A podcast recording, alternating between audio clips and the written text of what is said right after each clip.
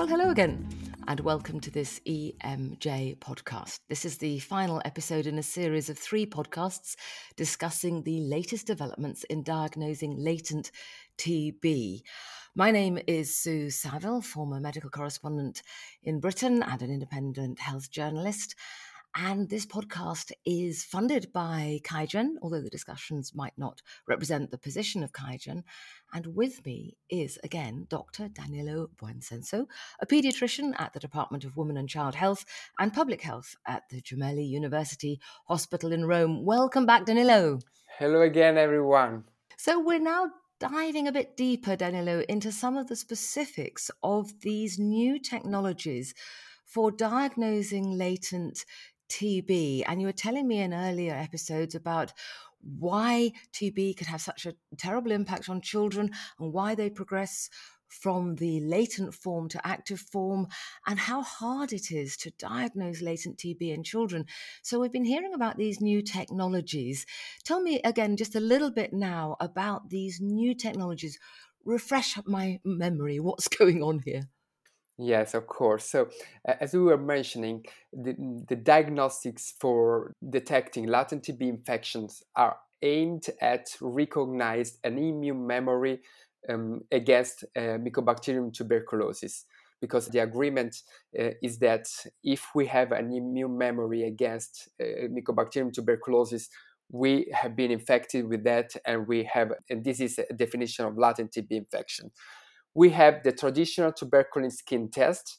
And as I was mentioning in our previous meeting, the new uh, last generation interferon gamma releasing assay, which allows in vitro to understand if the lymphocytes have an immune memory against specific TB antigens and, and are able to produce interferon gamma when stimulated by these antigens. The most widely used interferon gamma releasing assays are the quantiferon TB Gold and more recently the quantiferon TB Gold Plus. Gosh, there's a lot to take in there. So these newer assays, the quantiferon TB Gold uh, and the Plus, what are the advantages that they bring, particularly for children, in terms of diagnosing latent TB? to highlight some advantages of this new test, uh, let, let me talk a little bit about TST, the tuberculin skin test again.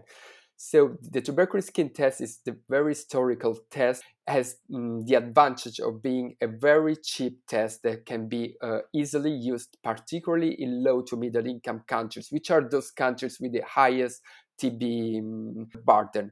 At the same time, the TST has some limitations. The first and one of the most important is that TST can cross react with the BCG vaccinations, which is a, a, widely used vaccinations and is particularly used in low to middle income countries. And therefore, in these settings where we have the highest TB burden and at the same time a high BCG vaccination coverage since birth, it is very important to have a more specific test which allows us to treat those children or patients that really has latent TB. Another disadvantage of TST is that it requires a second visit to see if the patient has developed a skin reaction. And of course, this has costs both for the patient and for health systems, which can be a barrier, particularly low to middle income countries. And uh, this is one of the reasons uh, we have studies showing that the second visit for the assessment of the TST is not always 100%. Therefore, this is why new diagnostics have been developed. The quantiferon, the, the IGRAS in general, have the advantage of being much more specific. Several studies have demonstrated that for detecting LTB, latent TB infection, the IGRAS are, are, are more specific because they do not have a BCG cross reaction and do not cross react with the large majority of environmental mycobacteria. This means that a patient that has a positive IGRA has a very high specificity of having of having being infected with uh, Mycobacterium tuberculosis. One other advantage, of course, is, is that it does not require a second visit, and therefore this is somehow more comfortable for uh, the patient and the, and the healthcare professionals. Of course, being a more solid laboratory tool ha- has higher costs than TST.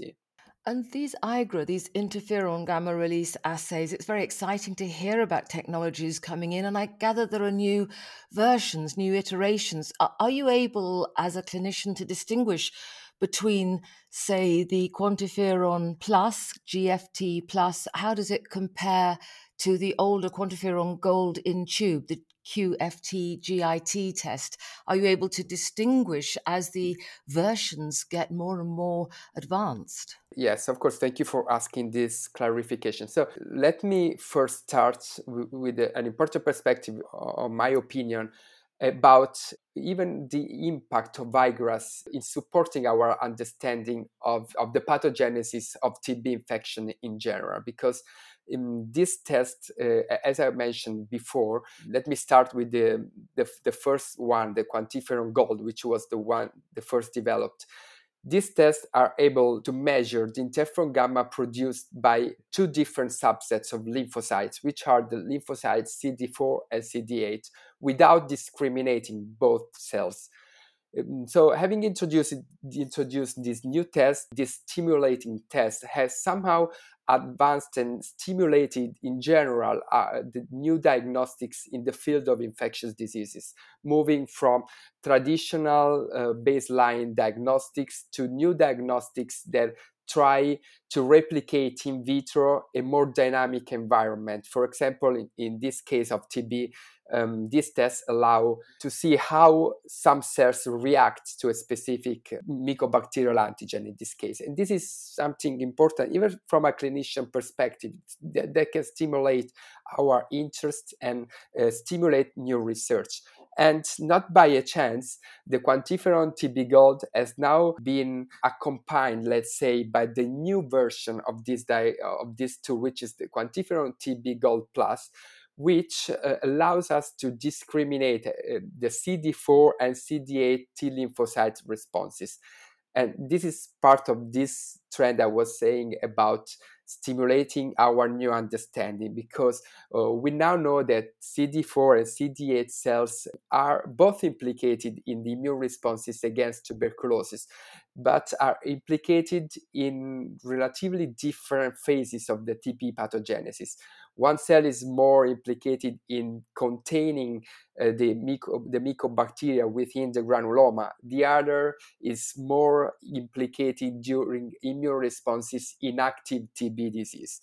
Therefore, the theoretical concept is that having a, a new technology that is able to study both immune responses can somehow support in better understanding if the patient has active TB or latent TB infections, or as a latent TB infection at higher or lower risk of progression to the to disease. Yeah, this is of course still a new diagnostics that still require further studies to better understand its role in understanding all these details of the TB natural history, but definitely is a, a new important advance, uh, which of course I'm sure this will stimulate a lot even new research, particularly in children, where we are starting using these diagnostics relatively recently. As a pediatrician, as a clinician, how exciting is it for you to have these new techniques available coming on stream? Yeah, this is very, very exciting for pediatric tuberculosis because, as I mentioned before, the diagnosis of active TB in children is extremely challenging because most of the time we are not able to detect the, the mycobacterium because as I said, pediatric TB is, is known to be paucibacillary. But also, as I mentioned before, it's very important to recognize those children with latent TB infection which are at higher risk of progression. I'm not saying that we currently, with these diagnostics, already know how to discriminate both sides you know, of the TB natural history, but definitely, this offers us the opportunity to study and investigate for the single patients or, or with some cohorts of patients those immune responses. And I think this fits with the new concept of trying to offer the most personalized approach in, uh, to every single patient. We are in the new era of the personalized medicine. So these diagnostics uh, really stimulate us as clinicians, as pediatricians, to further and better understand the the disease of the single patient. So exciting times and bringing great benefits then to perhaps immunocompromised children, Danilo.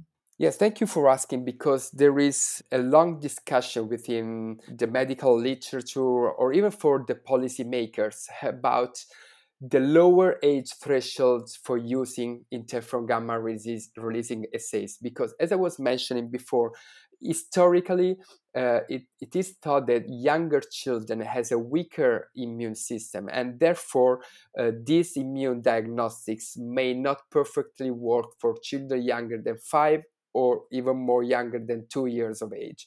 This is one of the reasons there is there are lots of variations in in national guidelines even within the same continents or sometimes even within the same countries because up to some years ago literature was still unclear. But I, I, have to, to say that specifically for latent tb infections in, in previously healthy children even younger than five or two years of age. Literature is uh, improving it, is giving us a better overview of the uh, performance of this test in, in even younger children. And even from my experience but there are several other researchers that have published data about IGRAS in LTBI, in latent TB infected children, the accuracy looks to be very good even in the younger children with latent TB infection. In terms of immunocompromised children, the accuracy of all immune diagnostics is still not perfect. The sensitivity is much lower, but one of the advantages of the IGRAS, which we have not mentioned before, is that IGRAS gives the, the third op- gives the option of indeterminate response as a possible uh, re- test result. So just let me mention briefly. Uh, this point because I think it's very uh, important. So when, mm, as I said, the TST and the IGRAS detect immune responses to see if, the, if a patient has been ever in contact with Mycobacterium tuberculosis. The TST only gives the, a test which is positive or negative. If it's negative, we cannot discriminate if, it, if it's negative because he it never that, that patient never met the, T, the TB mycobacteria or because he has a weak immune system that is not able at all to respond to any antigens including the TB antigens this is particularly important for people living or children living with, uh, with HIV or other immune suppressive conditions. The interferon gamma releasing assays give the option of, in, of uh, an indeterminate result, which means that it's able to, to say those lymphocytes are in general not able to, to respond to any antigens, not only to TB antigens, but also to common stimuli that are usually able to stimulate lymphocytes. This is an important issue that gives a better, um, a more comprehensive way of interpreting a diagnostics because an, an indeterminate results can kind of be a red flag, for example, in a younger child, to further to according, of course, to the clinical history and other, and, and other issues, to understand if that patient may have a, a, an immune condition that limits the immune responses or, for example, an, an ongoing bacterial viral infection or still an, an unrecognized uh, condition that may impact the TB. And, and, and of course, this uh, can further stimulate new diagnostics because um, you cannot be sure to say that that test is really negative and therefore this can support further medical decisions for example repeating the test uh, in a time frame for example in one month or doing other investigations. I think it's an important point to know about these new diagnostics well, thank you, Dr. Danilo Buonsenso, for those professional insights into the value of interferon gamma release assays. It's been great talking to you over these three podcasts.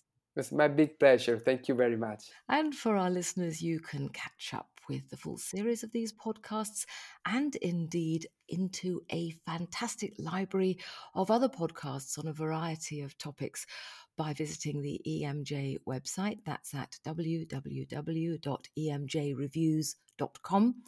So from me, goodbye for now.